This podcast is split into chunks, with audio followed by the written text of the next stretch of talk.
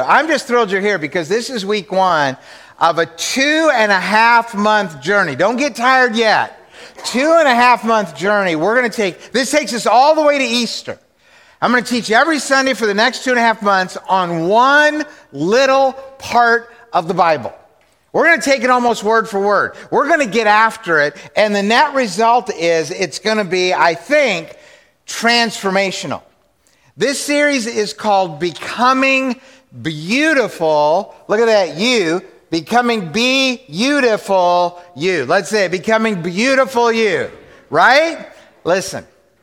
Becoming beautiful you. Because at the end of this 10 weeks, you'll be given a portrait, kind of like a painting of the you that you can be.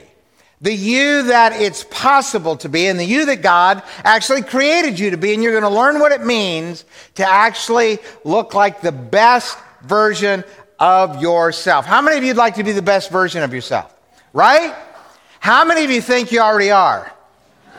Yeah, that was, that was a trick. That was a trick. I was going to let you teach this. If you were already there, I was going to let you teach this. See, I think most of us, I really do think most of us who are here, not everybody in culture, but I think most of us who are here, most of the people who are watching right now online, actually want to be the best version of themselves. And I think all of us are curious, like, what would that look like? I mean, some of you are probably thinking, you know, I'm probably pretty good already, but maybe you'd acknowledge, just maybe you'd acknowledge there's a little room for improvement. Don't point, but who has room for improvement? Let me see your hands, right? I want you to turn to your neighbor right now and say, there just might be room for improvement. Go ahead. There just, I want to hear you.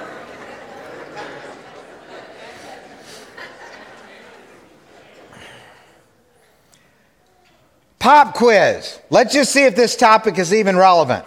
How many of you need a little help loving someone who's just a little difficult to love? Right? How many of you would like to have higher levels of consistent joy in your life? Let me see your hands. How many of you would like a little more patience? Hurry, put them up. Yeah, there, there you go. There you go. How many of you like a little extra self control when it comes to spending patterns or addictions or eating patterns or exercise, right? A little more self control. How many of you would be interested in having more peace in your life? Peace of mind, peace with people, peace with God.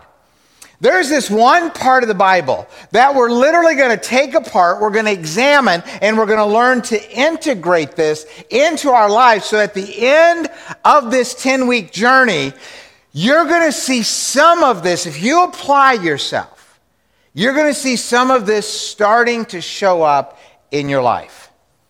Let's jump into the passage of Scripture. But when the Holy Spirit controls our life, stop right there. How many of you have control issues? Oh, see, you didn't raise your hand because you want to be in control. See what I mean? See what I mean? This isn't about us being in control, it's about the Holy Spirit, God, being in control of our lives. So, what happens when God is in control of your life? Here's what people think people think if God's in control of my life, He's going to make me weird. If God's in control of my life, I'm going to have to do goofy stuff, talk funny. I'm going to have to you know, praise the Lord and go around with hands. I'm going to have to, you know, be odd. My friends aren't going to like me. Is that what happens when you give God control of your life? Let's just see. When God, the Holy Spirit, controls our lives, He will produce this weirdness, oddness, strangeness. It's not what it says. Let's say it out loud together. He will produce this kind of fruit in us love, joy, peace, patience, kindness, goodness, faithfulness, gentleness, and how many of you would like to have a spouse or a best friend or a boss who's a little bit more loving every day, a little bit more joyful every day, a little bit more peaceful and not an approaching storm every day, a little more faithful or gentle or self controlled. If you're here with a friend or your spouse or a boss, I want you to turn to them right now and say, Yeah, I'd like that. Yeah, I'd like, I'd like that. See, I'm starting to stir things up. because this can be life changing. We want this. And guess what? So do the people around you. Don't make a mistake about what I'm going to teach. I'm not going to teach about what everybody around you needs to do. I'm going to talk about what we each need to do to become beautiful. Why aren't the people you know living like this consistently? Why aren't we consistently loving people? Joyful, peaceful, patient people. Why aren't we? And why aren't the people we know like this? These verses that we just read are a picture of the life that's possible for you. This is a future glimpse of the person you can be. You know the before and after pictures? You know what I'm talking about? This is what I looked like before, and then I went on this revolutionary pill, and this is what I look like now, right? You've got the, you you are the before picture. I am the before picture. But those verses we just read are a glimpse of the after picture. That's a snapshot of beautiful you. Now, I need to make a point here. This is not about learning to just be impressive or to put your best foot forward. It's not about making a good first impression. This is about truly becoming beautiful from the inside out. When's the last time you wanted to just make a good impression, like a, a job interview or a first date? I mean, how many of you remember the first time you met a boyfriend or girlfriend's parents for the first time, right? How many of you remember that? Are you so old you don't remember that? I heard about this young lady at a Christian college who was bringing her fiance home to meet her parents for the first time. She'd gotten engaged at college and her parents had never met the guy. So she brings him home, meet the parents. At dinner, the father of the bride to be took his future son in law into the other room to talk to him man to man. And the mother and the daughter waited nervously in the other room. The father began with a couple questions Young man, I want to know if you have a job. And the young man said, Well, not yet, sir. But the Lord will provide. The father said, Well, how do you think you're going to support my daughter? And he says, I have no idea. But I think the Lord will provide. The father said, Where are you going to live? Boy said, I have no idea. But I think the Lord will provide. After a few minutes, the father walked back into the other room and announced to his wife and his daughter, I've got some good news, I've got some bad news. The bad news is this boy is unemployed and virtually homeless, the good news is he thinks I'm the Lord. There's a silver lining. There's a silver lining. This series is not about trying to make a good first impression. It's about lasting life change, real transformation, real transformation in your life. And the great news I just want to lead with this is possible. So here's the big point for the next 10 weeks. If you get this, you're well down the road. To become beautiful, I need God's help. To become beautiful, I need God's help. Let's say it out loud. To become beautiful, I need I need God's help. So to get our minds around this whole idea, we're going to break this down. Today's kind of like an introduction. We're just going to kick this off. Give you some guiding principles that are going to help us for the next 10 weeks. Who's ready to get into this? You ready? All right, here we go. Number one there is more than one way to live life. So I must weigh my options. I need to decide how I'm going to live my life. And so do you. Option one, and there, there are options. Option one, I can work on myself by myself. How many of you have tried this? I'm just going to make myself better. I'm just going to make myself self improvement classes self help books. We say, I'm going to become a self made man. I'm going to become a self made woman. But the problem with a self made person is they always resemble their creator. You just end up looking like same old you. Now, listen to me. Don't misunderstand what I'm saying. I think those are all fine. I actually like those kind of books and those kind of classes, and I believe in personal development. But what we have to acknowledge is that when I do that, I'm doing the best I can by myself. I'm going to get just the best that I can give. Are you clear on that? Yes. This is, I work on myself. How? By myself. That's option number one. A lot of people pick that. But there is a second option. I can let God, the Holy Spirit, produce this in me. I can do it by myself, or I can let God do His work in me. Look at this section of the Bible. Option number one when you follow the desires of your sinful nature, option number one, here's basically what's going to happen, and it's kind of, well, it just basically says evil results. You just go live your life without God. You just go do the best you can. Let me tell you where that road's going to go. You may not check all these boxes. You're going to check some of them. Sexual immorality, impure thoughts, eagerness for lustful pleasure, idolatry, that means putting something above God that's more important to you than God, participation in demonic activities, that means you're following the devil more than you're following God, hostility. Do you think we live in a hostile culture? Living lives on their own, by themselves, apart from God, quarreling jealousy, outbursts of anger, selfish ambition, divisions, the feeling that everyone is wrong except those in your own little group, envy, drunkenness, wild parties, and other kinds of sin. But when the Holy Spirit, here's option number two. When the Holy Spirit controls our lives, He produces this kind of fruit in us. And let's say them again love, joy, peace, patience, kindness, goodness, faithfulness, gentleness, and self control. Now, I'm going to back up to the previous slide because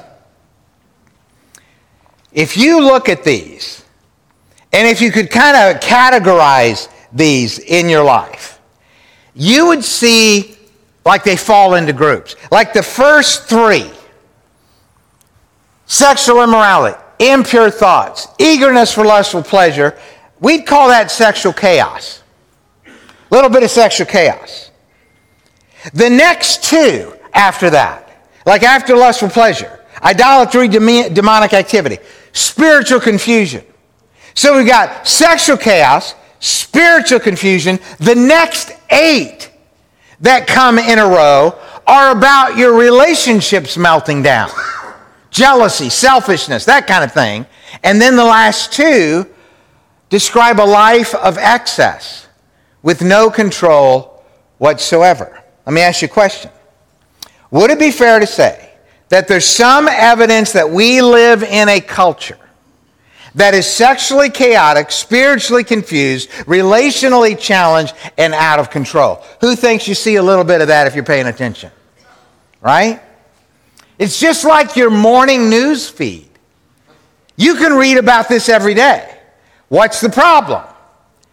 People have chosen option number one living on their own, for themselves, by themselves, on their own power.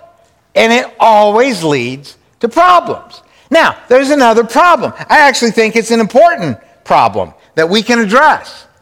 A lot of people don't even know that there is an option too. See, our culture is so fixated on brains and brawn and beauty. It's brains. Yeah, I'll just figure it out. It's brawn. I'll just power through my problems. I'll carry the weight of my choices on my back. It's beauty. I want to make that good impression. I'm going to pretend I have it all together. Hey, I have a corner office. Look how well my life seems to be on Instagram. I'm not going to let you see the cracks of my interior world. So every morning I put my mask on. I march into the world and I pretend ready for the day. A survey found that over half of all teenagers say the main purpose of life is enjoyment and personal fulfillment. Option number one Now, listen to me. It is an option. I'd even say it's the most popular option. And I would even admit it is an option I have made in my life at seasons of time in my life. Anybody else? Dipped your, who's dipped your toe into option one? Those who didn't raise your hand? Liar, liar. Wouldn't it be cool? Wouldn't it be cool if your pants really did catch on fire? Wouldn't that be the coolest thing? Ah! You know? begs a couple questions. Is this the way you want to live your life? Just doing the best you can? Or wouldn't you rather have the beautiful life that God has for you? Remember, for the beautiful life, I need God's help. Let's say it. For the beautiful life, I need God's help. Let me give you a, an illustration of the problem. It's kind of like spiritual gravity. Just imagine you're on the precipice of a mountain, a tall mountain, and you're on the crest line. You're on the tip top ridge line, and you're tightrope walking along this thin, razor like edge, and thousands of feet loom far below you on either side, and you're just walking on that crest line, very narrow little thing, and you feel the gravity, and you feel its pull to one side or the other, and one misstep, and you know you're toast. How many of you have a fear of heights? Anybody? Like it just kind of makes your stomach go, whoa. Several years ago, I led a hiking team on a mission trip to the Andes Mountains, and we were above 15,000 feet in elevation, and we were walking along old Inca trails along a cliff face. On one side of us was this towering, sheer wall of the mountain that went up as far as we could see, and it was right beside us, and on the other side was a plunge of 2,000 feet.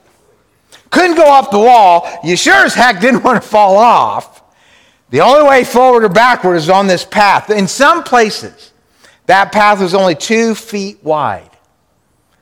And on one of those days, I started having what felt like vertigo.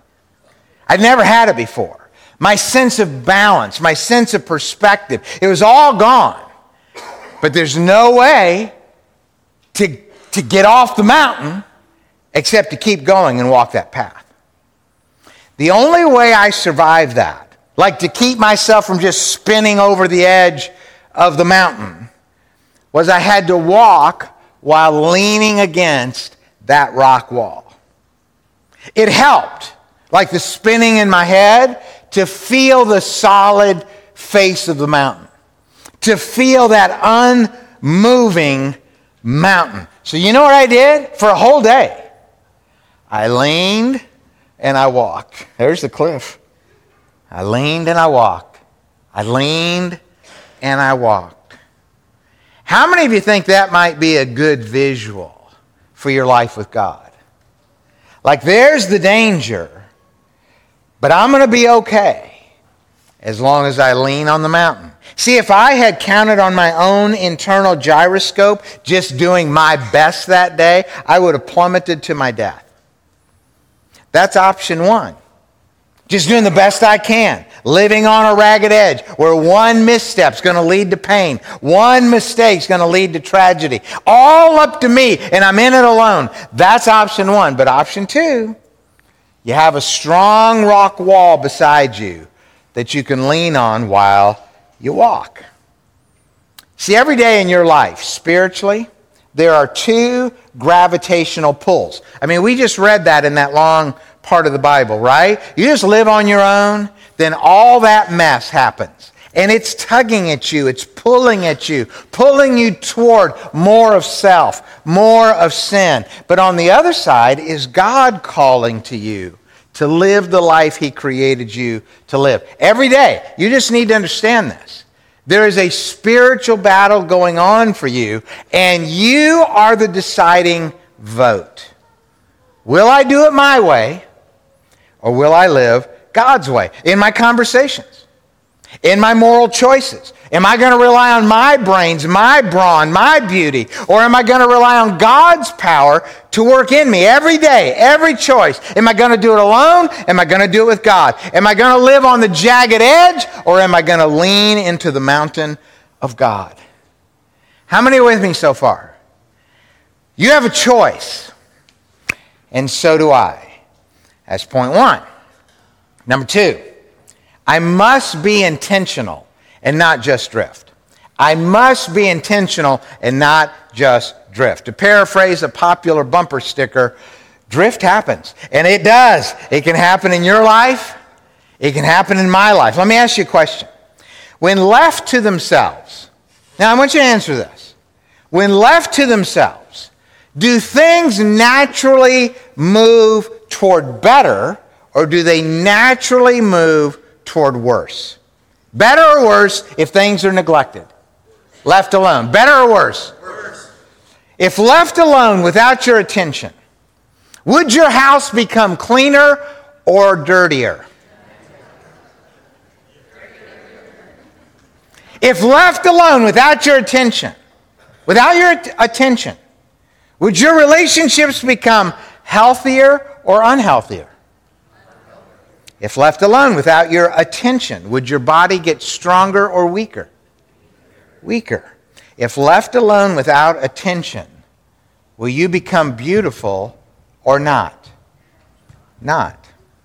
Because the natural gravitational pull, the natural drift of the soul is always going to be away from the life of God. If you're not paying attention, the natural direction of your life will be further and further away from God. Listen, you will not just accidentally become more loving.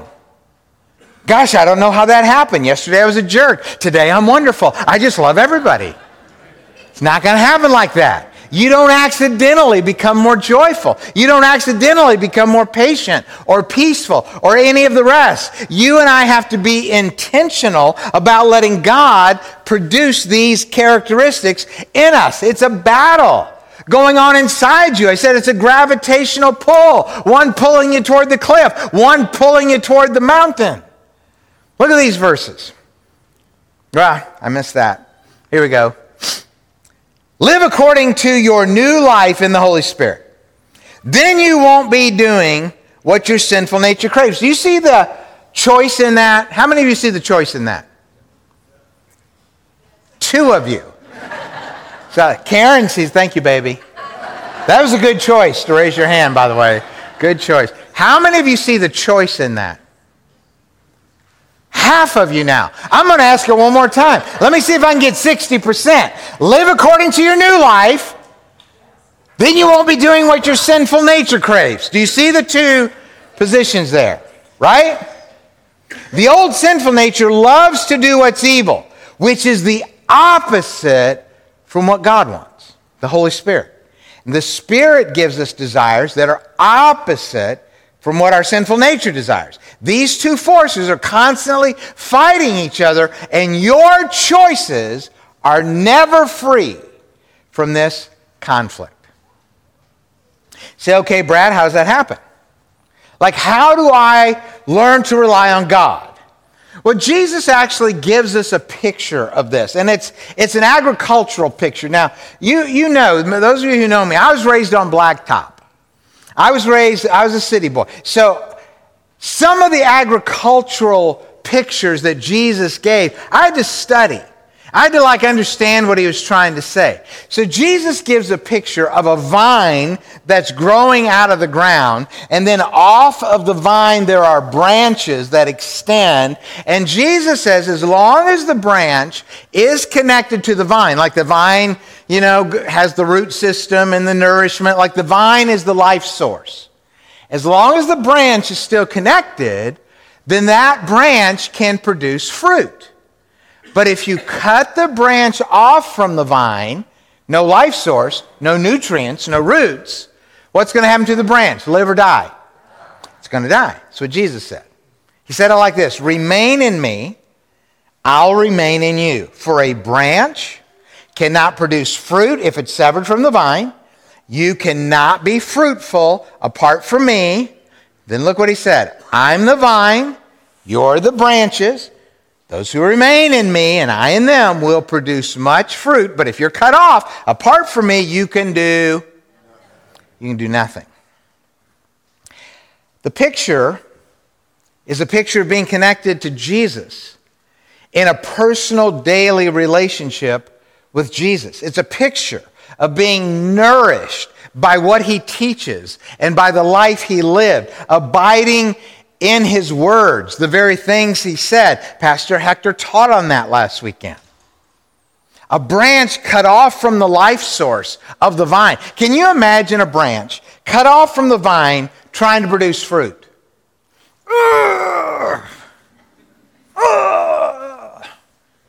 Is the branch ever going to produce fruit? Yes or no?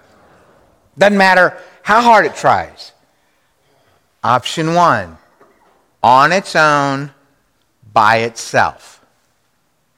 Option two connected to the vine, connected to the life source, having a personal relationship with Jesus. Notice the word personal. This isn't your mama's relationship with Jesus. It's not your brother's relationship with Jesus. It's not your best friend's relationship with Jesus.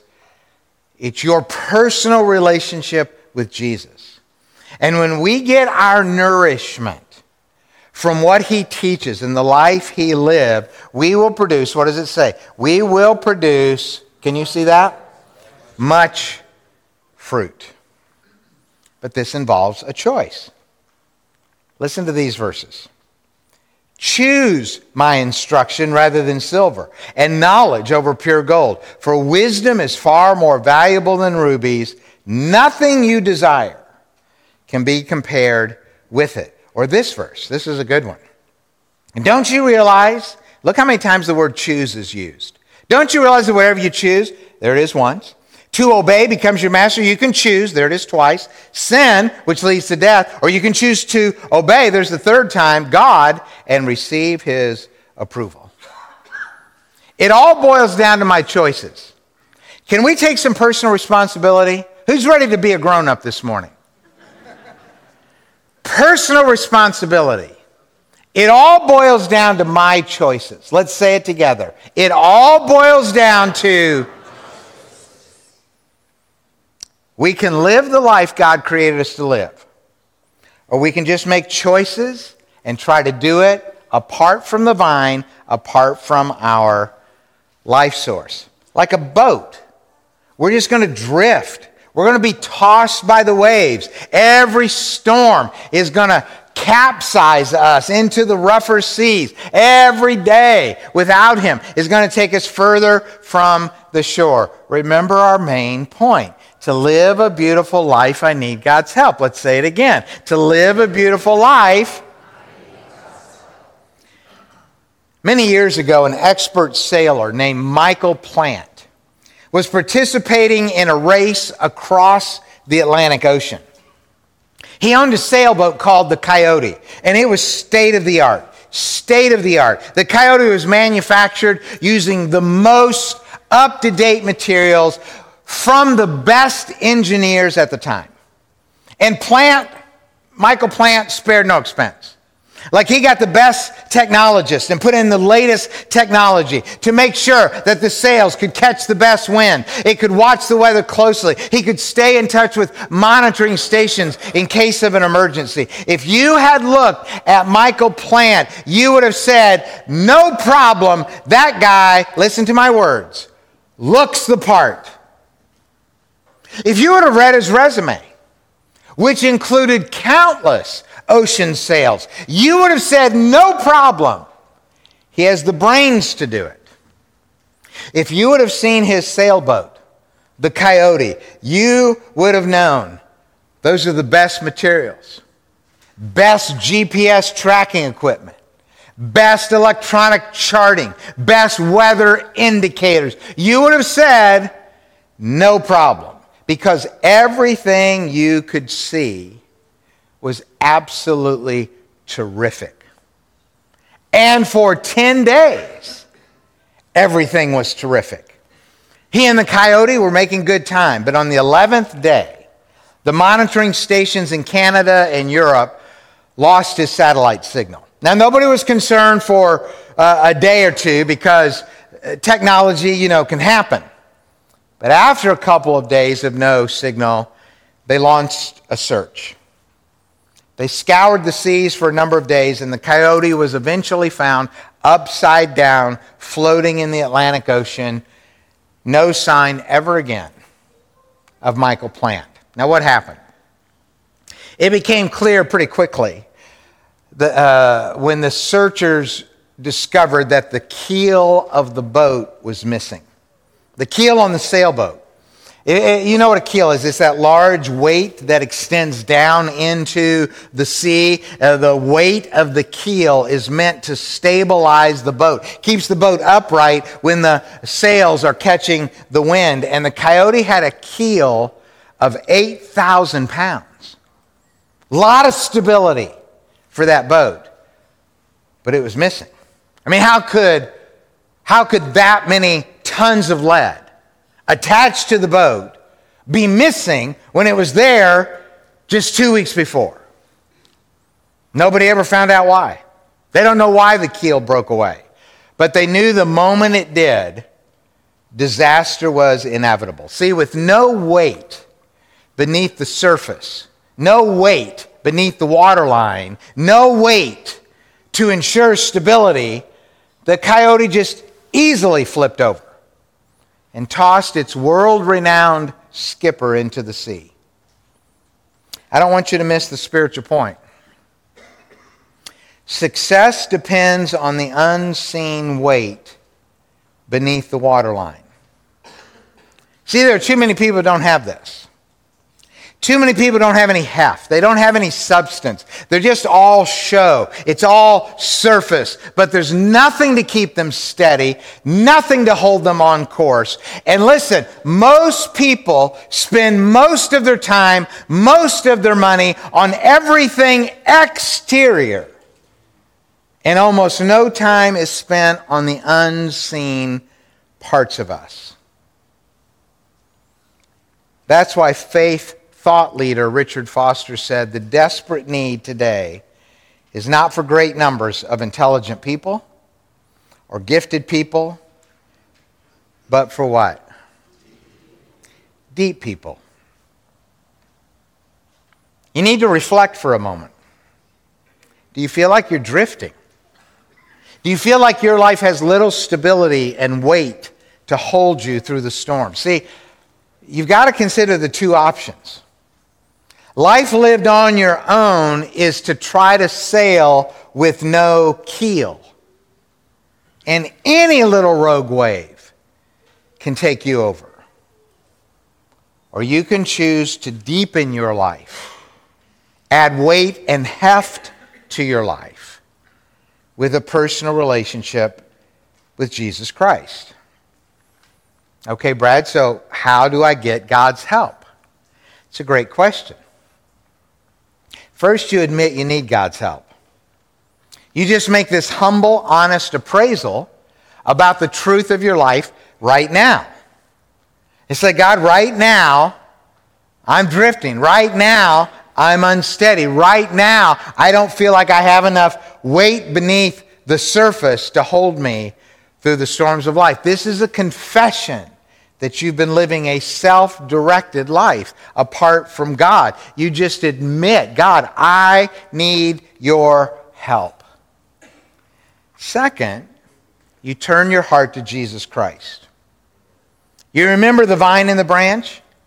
So, what you're saying is, Jesus, graft me, graft me into the vine. Jesus, connect me to you because you're the life source. I've been living this disconnected life. No relationship with you, no nourishment from the vine. I'm dying out here alone. Jesus, please connect me to you. Does this make sense to you? We have to know we have choices. Point number one. We have to be very intentional about this because it won't happen accidentally. Point number two and then if you do those first two, there's one more point today. I must practice the beautiful life. Now, this is going to be for a bunch of you, because a bunch of you have already connected your life to Jesus, but what you might not be doing is practicing this life with Jesus. In the following nine weeks, we're going to closely examine every one of the beautiful attributes that God wants to develop in us. We're going to take them on one at a time, and as we take them on one at a time, you need to understand that it will not be natural for you, it will not be easy for you at first because some of these are going to be new for you at first, and what you're going to have to do is say it really loud. Practice. Let the people online hear you. Practice. You're going to have to practice. We practice all kinds of stuff.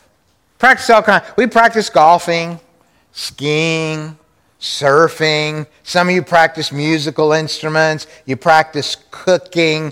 Husbands practice acting like they're listening. I mean, we practice all kinds of stuff, right? It doesn't matter. It doesn't matter what it is. When you're trying to learn something new, it's always going to feel awkward at first.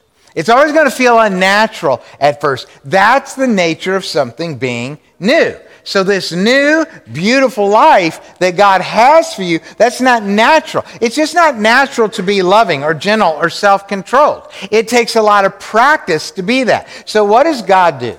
God puts us in situations where we can practice these. So, if He wants to build love in us, he gives us people who are hard to love. So we can practice love. If He builds patience in us, He requires us to go to the DMV so that we can practice patience. You get this? Look at what Paul wrote in the Bible. Keep putting into practice all you learn. Listen, practice doesn't make perfect, but practice makes better. Practice doesn't make perfect. You're never going to be perfect, but you can be better. You can be better at loving, better at peace, better at patience. You practice, you practice, you practice.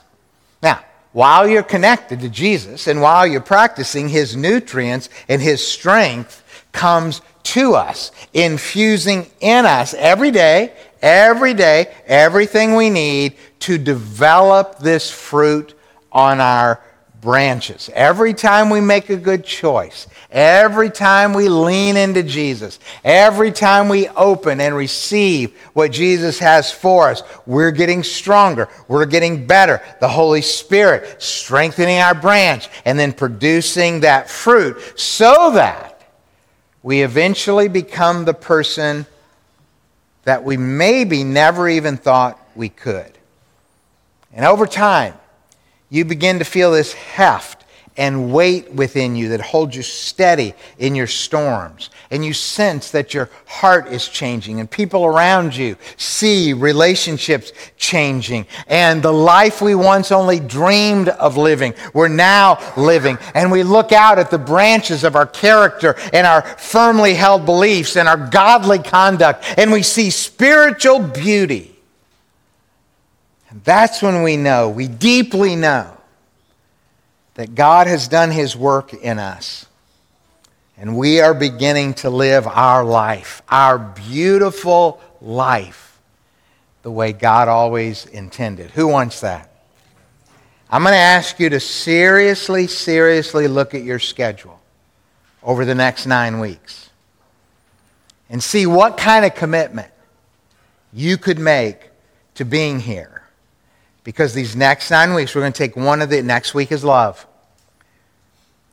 The next week will be joy. We're going to take one a week for the next nine weeks. Every time you can rearrange your calendar, your priorities, to make a good choice, to be present so we can learn together. I believe it'll bless you. Let's pray. Father God, thank you so much for this morning. Good to be back with my church family. Thank you, God, for this amazing part of the Bible where, in just very few words, we really do see the essence of life. Two clear paths, two clear choices. We get to be intentional about which one to choose.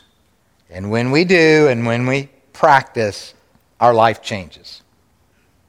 I'm excited about what you want to do in every heart, every family, every relationship, every person over the next two and a half months. In Jesus' name we pray, and all God's people said, Amen and amen.